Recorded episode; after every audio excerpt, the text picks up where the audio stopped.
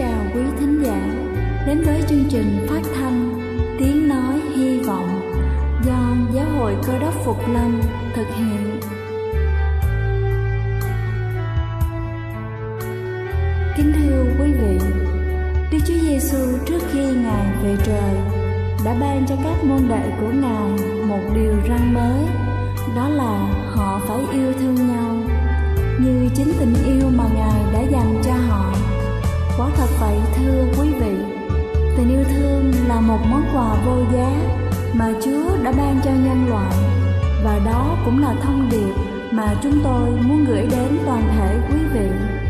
Nếu quý vị muốn tìm hiểu thêm về chương trình, về niềm tin hoặc muốn nghiên cứu về lời Chúa, xin quý vị gửi thư về chương trình phát thanh Tiếng Nói Hy Vọng, địa chỉ 224 Phan Đăng Lưu, phường 3, quận Phú Nhuận, thành phố Hồ Chí Minh hoặc gửi email cho chúng tôi theo địa chỉ tiếng nói hy vọng amoc@gmail.com. Ngoài ra, quý vị cũng có thể liên lạc với bất kỳ hội thánh cơ đốc Phục Lâm tại địa phương gần nhất. Xin chân thành cảm ơn và kính mời quý vị lắng nghe chương trình hôm nay.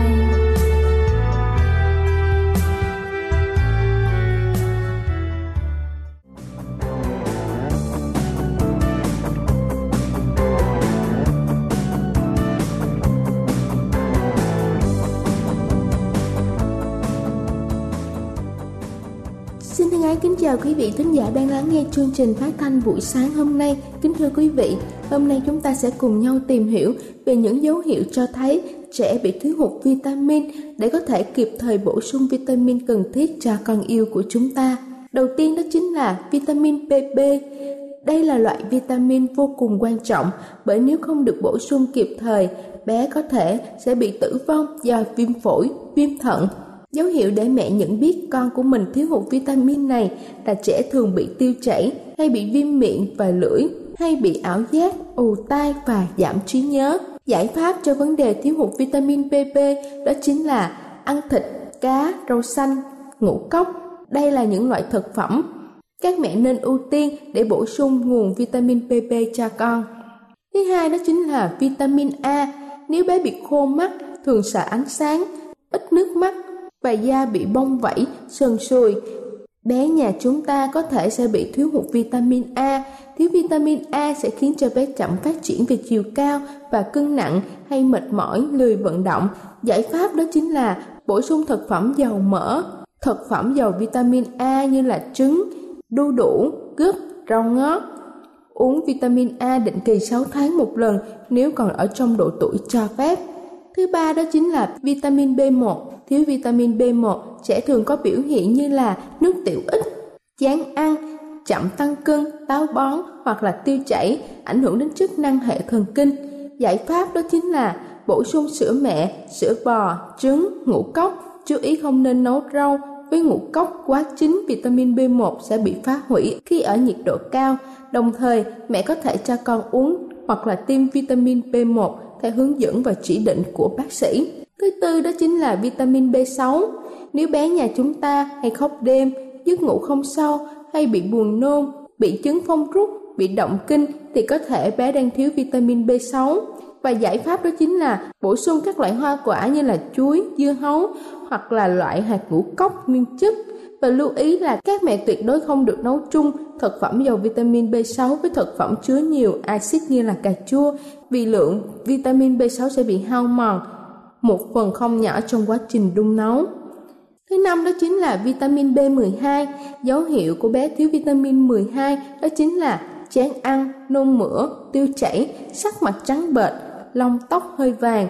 Giải pháp đó chính là cho bé uống vitamin 12 theo chỉ dẫn của bác sĩ. Thứ sáu đó chính là vitamin C. Biểu hiện là bé thường kêu đau mỏi toàn thân, răng vàng, lợi sinh đỏ hoặc thậm chí là bị súng răng thì có thể là bé đang thiếu vitamin C. Giải pháp đó chính là bổ sung các thực phẩm giàu vitamin C như là nước ép cam, cà chua hay là bưởi. Thứ bảy đó chính là vitamin D. Các mẹ có thể dễ dàng nhận biết trẻ bị thiếu vitamin D qua các biểu hiện như là răng mọc chậm, chậm biết đi hay đổ mồ hôi trộm, tóc rụng hình vành khăn. khi ngủ hay bị giật mình, thiếu hụt vitamin D, rối loạn tới sự trao đổi canxi, phosphor, từ đó trẻ dễ bị mắc bệnh còi xương.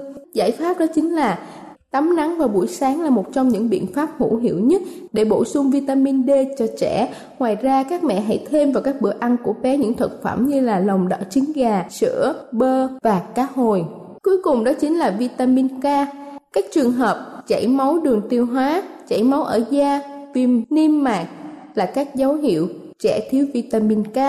Giải pháp đó chính là bổ sung các thực phẩm vào bữa ăn cho bé như là cải xoăn, rau chân vịt, bông cải, đậu Hà Lan. Kính thưa quý vị, tôi vừa trình bày xong những biểu hiện cũng như là những biện pháp giúp cho trẻ kịp thời bổ sung các vitamin cần thiết cho cơ thể. Hy vọng đây cũng sẽ là một bài chia sẻ thật hữu ích cho các bậc phụ huynh. Tuy nhiên, nếu phát hiện ra những triệu chứng nghi ngờ trên, chúng ta cần đưa bé đi gặp bác sĩ để có được những lời khuyên tốt nhất. Đây là chương trình phát thanh Tiếng Nói Hy Vọng do Giáo hội Cơ đốc Phục Lâm thực hiện. Nếu quý vị muốn tìm hiểu về chương trình hay muốn nghiên cứu thêm về lời Chúa, xin quý vị gửi thư về chương trình phát thanh Tiếng Nói Hy Vọng, địa chỉ 224 Phan Đăng Lưu, phường 3, quận Phú Nhuận, thành phố Hồ Chí Minh hoặc gửi email cho chúng tôi theo địa chỉ tiếng nói hy vọng amos@gmail.com. Ngoài ra, quý vị cũng có thể liên lạc với bất kỳ hội thánh cơ đốc Phục Lâm tại địa phương gần nhất. Xin chân thành cảm ơn và kính mời quý vị tiếp tục lắng nghe chương trình hôm nay.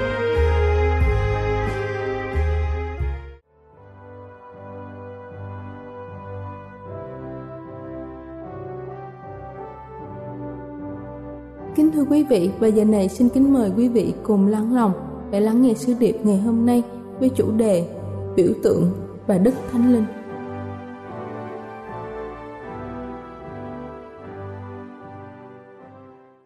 Kính thưa ông bà và anh chị em, có một ngày kia tôi đi thăm cùng với một số anh chị em ở trong hội thánh và chúng tôi có bắt gặp có một người họ thích chơi nuôi và huấn luyện chim bồ câu. Và ông ta bỏ những con chim bồ câu vào trong cái lồng ông chở ra ngoài giữa ruộng và ông thảy nó lên trên trời để cho nó bay. Và chúng tôi hỏi tại sao ông làm như vậy? Thì ông nói rằng à, chúng tôi có một cái thú là huấn luyện chim nó bay theo hình chữ V một đàn chim nhỏ khoảng từ 7 đến 8 con. Nó đi chơi từ sáng và chiều nó về lại nhà và tôi thấy làm rất thích thú về điều này sau khi chuyến thăm viếng về nhà và tôi nhớ lại và tôi có đọc trên báo thì vài hôm sau đến ngày 21 tháng 9 thì tôi thấy trên báo nói rằng là ngày 21 tháng 9 là ngày quốc tế hòa bình do Liên Hợp Quốc ấn định. Kính thưa ông bà chị em, ở trên thế giới chúng ta có một tổ chức hòa bình gọi là Liên Hợp Quốc. Nhiều quốc gia trong tổ chức này Liên Hợp Quốc đã khởi xướng vào năm 1981 và lần đầu tiên được tổ chức vào tháng 9 năm 1982.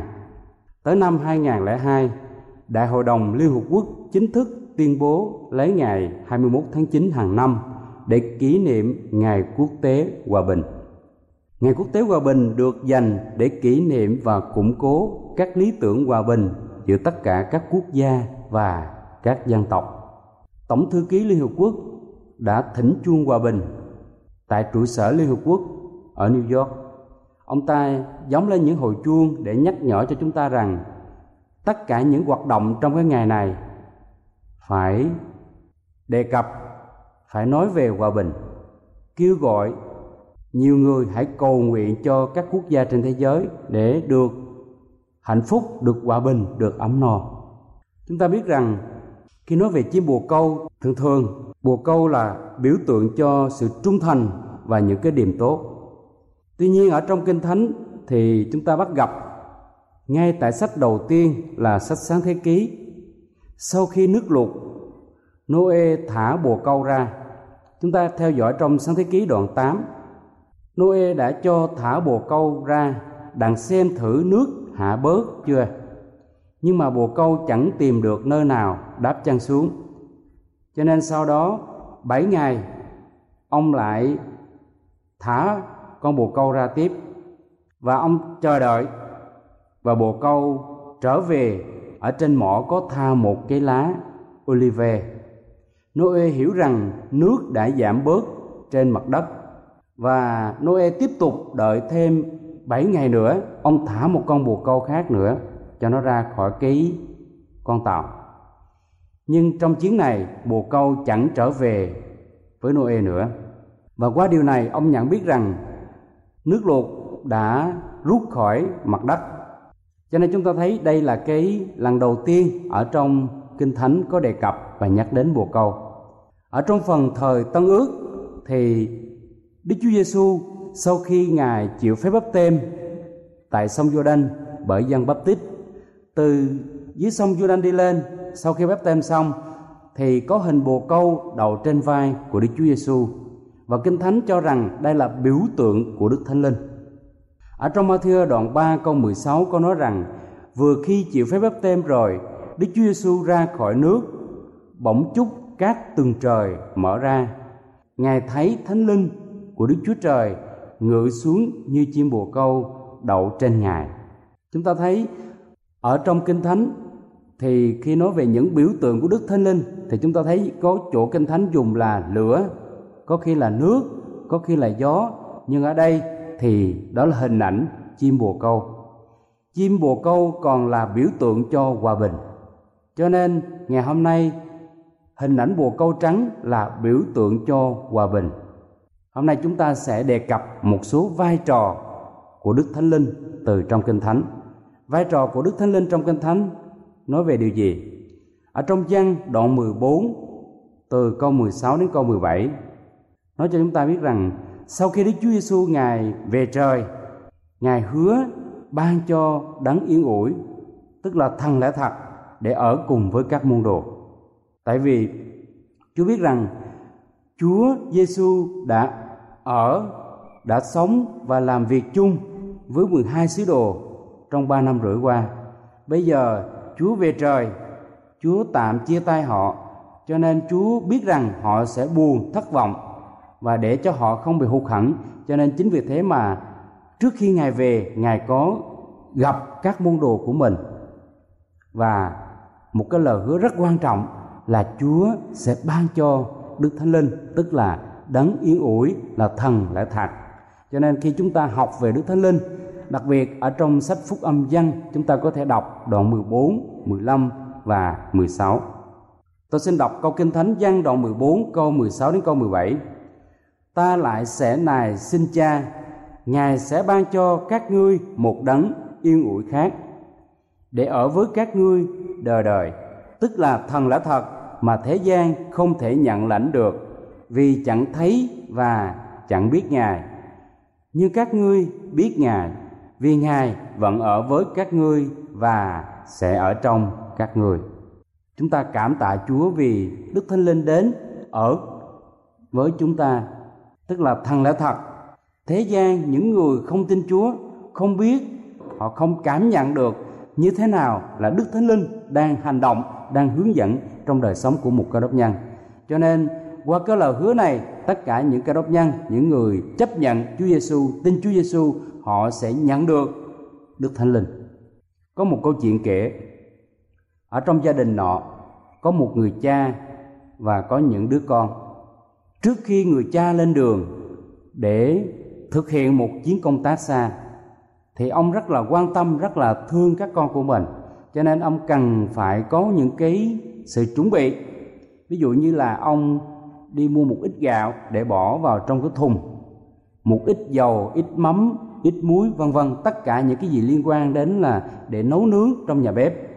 Rồi ông cũng để một ít tiền cho đứa bé gái lớn, có thể là đi chợ và nấu ăn cho các em của mình. Và đồng thời, ở trên cái bảng của vách tường, ông có ghi ra cái cụ thể cái lịch làm việc, hay là cái nội quy, hoặc là công việc như thế nào từ sáng đến chiều tối cho tất cả các con của mình và dặn dò rất là kỹ lưỡng. Đặc biệt, ông cũng cho các con của mình những cái số điện thoại gọi là trong trường hợp cấp bách thì sẽ gọi để cấp cứu, vân vân và vân vân như vậy. Cho nên qua cái câu chuyện này rất đơn giản, cái hình ảnh người cha đây là tiêu biểu giống như Chúa Giêsu trước khi Chúa Giêsu ngài đi xa, giống như người cha đi xa vậy đó, thì có cái sự trang bị, chuẩn bị. Ngài hứa sẽ không để cho các môn đồ cũng như chúng ta ngày hôm nay ở trong cái tình cảnh là bị hụt hẫng, bị cảm thấy cô đơn và không có sự giúp đỡ. Cho nên chính vì thế ngài hứa sẽ ban cho đức thánh linh. Đức thánh linh được ban cho để hội thánh chúa không bị hụt hẫng, vì sau khi chúa giêsu thăng thiên về trời thì ngài sai đức thánh linh là thần yến ủi đến với hội thánh. Hội thánh sẽ được khai sinh, được phát triển, được mở mang là một phần rất quan trọng qua đức thánh linh hướng dẫn. Kiện toàn hội thánh, đức thánh linh cũng giúp cho hội thánh được kiện toàn và sẽ trình diện hội thánh trong ngày Chúa Giêsu ta lòng cho nên rất là quan trọng, Đức Chúa Giêsu ngài qua hội thánh của Chúa, ngài ban Đức Thánh Linh để Đức Thánh Linh sẽ hướng dẫn những hoạt động, những công việc tại hội thánh. Đặc biệt, ở trong này cũng có nói rằng là Chúa chuẩn bị những người trong hội thánh được biệt riêng ra thánh để chuẩn bị cho ngài. Chúa Giêsu ta lâm đến để đón rước họ, giống như là trong sách khải quyền. Hội thánh tức là người nữ được trang sức. Trang sức ở đây có nghĩa là chuẩn bị, họ được biệt riêng ra thánh. Họ cần phải có cái sự chuẩn bị chào đón Chúa Giêsu Ta lâm họ cần phải ăn năn tội lỗi. Họ phải nhờ Đức Thánh Linh để biến đổi cuộc đời của họ. Cho nên, công việc của Đức Thánh Linh hay là đấng yên ủi rất nhiều nhưng để nhấn mạnh những đặc tính yên ủi của Đức Thánh Linh chúng ta sẽ xí gẫm những công việc của Ngài như sau Đức Thánh Linh dạy dỗ nhắc nhở cho chúng ta về lời của Ngài. Cho nên chúng ta thấy rằng ở trong Kinh Thánh có rất nhiều lời hứa, sự dạy dỗ trong đó. Khi chúng ta đọc, chúng ta cầu nguyện thì Đức Thánh Linh soi dẫn và Ngài sẽ nhắc nhở, sẽ hướng dẫn cho chúng ta đi vào lẽ thật, hiểu lẽ thật. Đức Thánh Linh đem lại sự bình an thật cho chúng ta, yên ủi chúng ta trong hoạn nạn, cầu thay cho chúng ta. Có những lúc mình mình dành thời gian để học kinh thánh rồi mình cầu nguyện nhưng mà đôi khi chúng ta không biết trình bày thưa chuyện với Chúa điều gì cầu nguyện điều gì thì lúc này Đức Thánh Linh sẽ giúp cho chúng ta biết cách cầu thay trò chuyện với Đức Chúa Giêsu. Đức Thánh Linh dẫn dắt cuộc đời của chúng ta theo Ngài, ban quyền năng và cùng làm việc với chúng ta trong công tác rao giảng tin lành để phát triển hội thánh. Cho nên chúng ta thấy điều này rất là quan trọng. Đức thánh linh ban quyền năng cùng làm việc với hội thánh trong công tác rao giảng tin lành. Roma đoạn 8 câu 11 có nói rằng, lại nếu thánh linh của đấng làm cho Đức Chúa Giêsu sống lại từ trong kẻ chết ở trong anh em, thì đấng làm cho Đức Chúa Giêsu Christ sống lại từ trong kẻ chết cũng sẽ nhờ thánh linh ngài ở trong anh em mà khiến thân thể hay chết của anh em lại sống. Ở trong câu kinh thánh này nói về điều gì ông bà anh chị em? Nếu Đức Thánh Linh đã làm cho Đức Chúa Giêsu sống lại, hồi xưa đó Đức Chúa Giêsu sau khi ngài chết trên thập tự, rồi có những người họ đem chôn ngài vào trong mộ đá, thì chúng ta biết là chiều tối thứ sáu, ngày thứ bảy và sáng sớm ngày thứ nhất, tức là ngày chủ nhật, Đức Thánh Linh đến để đánh thức Chúa Giêsu sống lại, phục sinh lại. Cho nên đây là một cái niềm hy vọng rất lớn cho tất cả những người chúng ta đây tin Chúa. Trong cái ngày Chúa Giêsu tái lâm những ai tin Chúa được gọi là người công bình ngủ yên trong Chúa thì Đức Thánh Linh cũng sẽ đánh thức chúng ta được phục sinh, được sống lại, được biến đổi hoàn toàn và chúng ta cùng về thiên đàng sống đời đời với Đức Chúa Giêsu. Cho nên chúng ta thấy đây là một cái lời hứa rất quan trọng cho những người tin và theo Ngài. Một câu kinh thánh khác nữa.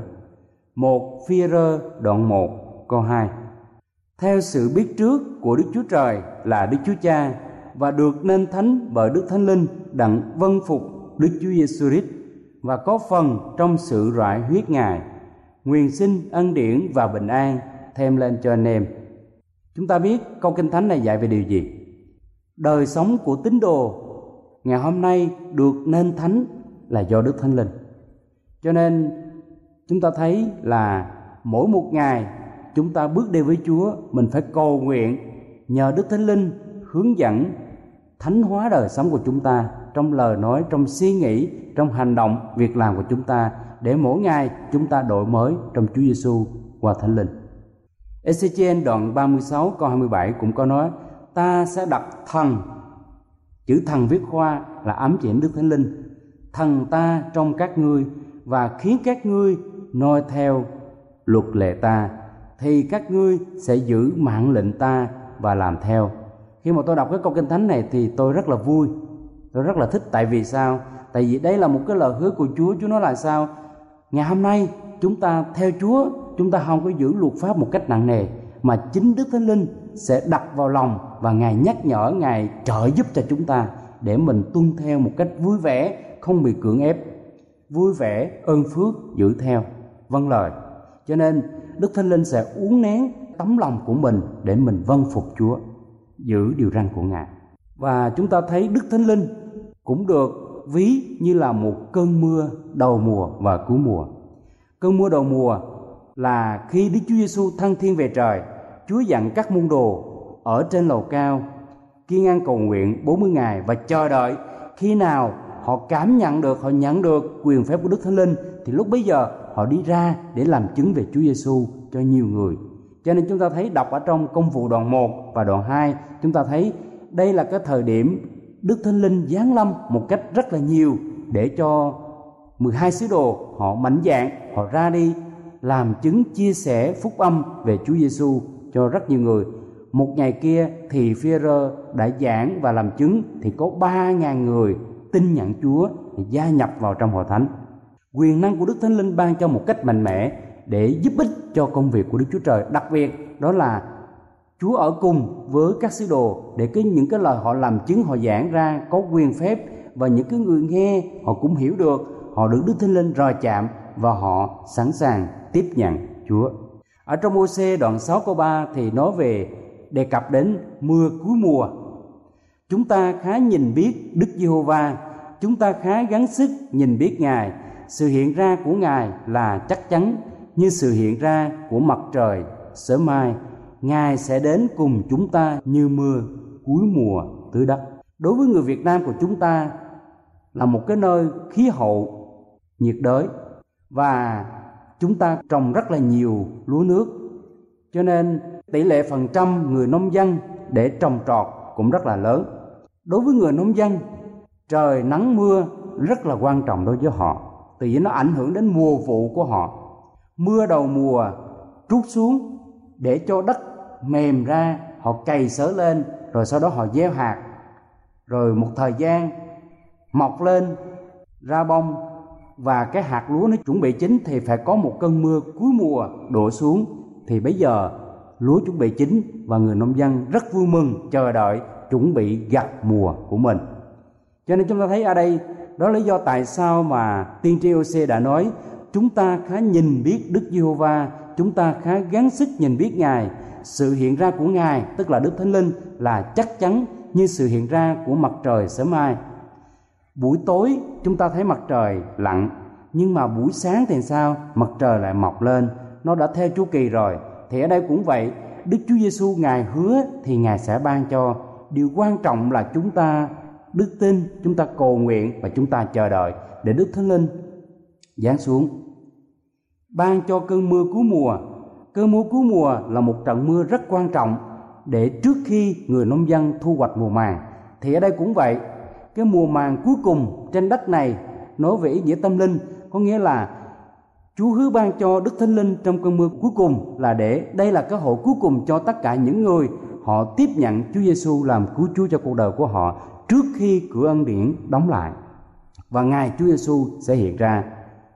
Cho nên qua cái điều này nhắc nhở cho tôi và quý bạn chị em, chúng ta hãy cầu nguyện nhiều mỗi ngày để chúng ta nhận được sự hướng dẫn của Đức Thánh Linh đặc biệt Đức Thánh Linh sẽ giáng xuống trong cơn mưa của mùa để biến đổi cuộc đời của chúng ta, sẽ rời chạm những người họ nghe sứ điệp, qua lời giảng, qua việc học kinh thánh, qua những tài liệu mà chúng ta, qua các thư báo truyền đạo, đi bán, đi tặng. Để qua những cái quyển sách nhỏ này, ở trong đó có những thông điệp yêu thương, thông điệp cứu rỗi của Chúa Giêsu và Đức Thánh Linh sẽ rơi chạm họ nếu chúng ta cầu nguyện Chúa giáng mưa của mùa là Đức Thánh Linh lực lượng gìn giữ hòa bình của Liên Hợp Quốc có hơn 111.000 binh sĩ và cảnh sát, đến từ 116 quốc gia. Người ta thống kê vào năm 2013 tham gia lực lượng gìn giữ hòa bình của Liên Hợp Quốc đang triển khai nhiệm vụ cao quý này tại các điểm nóng trên toàn thế giới. Việt Nam của chúng ta trở thành thành viên chính thức của Liên Hợp Quốc là vào ngày 20 tháng 9 năm 1977. Và những năm gần đây chúng ta cũng có lực lượng để bảo vệ hòa bình khắp nơi trên thế giới. Cho nên Liên Hợp Quốc là một cái tổ chức đa quốc gia quốc tế và họ giải quyết những cái vấn đề liên quan đến đói nghèo, bệnh tật, ốm đau, dịch lệ liên quan đến đời sống hạnh phúc của con người ở trên trần gian này. Cho nên họ có những cái hoạt động như vậy và đối với họ nổi trội nhất là ngày 21 tháng 9 hàng năm họ mới tổ chức thôi. Tuy nhiên khi mà Đức Chúa Giêsu ngài hứa ban Đức Thánh Linh thì ngài hứa sao? Trong cái đại mạng lệnh Chúa nói là sao? Ta sẽ ở cùng với các ngươi luôn cho đến tận thế. Có nghĩa là Đức Thánh Linh sẽ ban cho chúng ta từ hôm nay cho đến ngày Chúa Giêsu hồi lai. Bất cứ ngày nào chúng ta có đức tin, chúng ta cầu nguyện thì chúng ta sẽ nhận được Đức Thánh Linh quyền năng của Ngài sẽ hướng dẫn chúng ta. Kết luận. Bên ngoài, con người có những hoạt động để kỷ niệm trong cái ngày quốc tế hòa bình, nhưng đối với cơ đốc nhân, chúng ta hãy dành cái ngày này để chúng ta cầu nguyện cho tất cả những người ở trên thế giới, đặc biệt đó là những cái điểm nóng, những cái vùng mà có nhiều dân tộc họ đói, họ thiếu ăn, thiếu mặc, thiếu nước, vân vân. Rồi chiến tranh, chúng ta cầu nguyện cho đất nước có chiến tranh, có xung đột, có bạo lực rồi những nước nào mà có những cái vấn đề hoặc là chúng ta có thể cầu nguyện cho các cấp chính quyền lãnh đạo trong đất nước của mình để họ có cái sự khôn ngoan, lèo lái, dẫn dắt tất cả cái công việc điều hành của đất nước. Nhờ đó mà người dân của chúng ta họ cũng có những cái phúc lợi qua cái công việc lãnh đạo của những người cấp trên. Cho nên nhiệm vụ của chúng ta là cầu nguyện cho đất nước của mình, cho đồng bào của mình, cho dân tộc của mình để họ sớm biết và chấp nhận Chúa Giêsu làm cứu Chúa cho cuộc đời của mình. Cầu xin Chúa ban ơn ở cùng với tất cả chúng ta. Amen.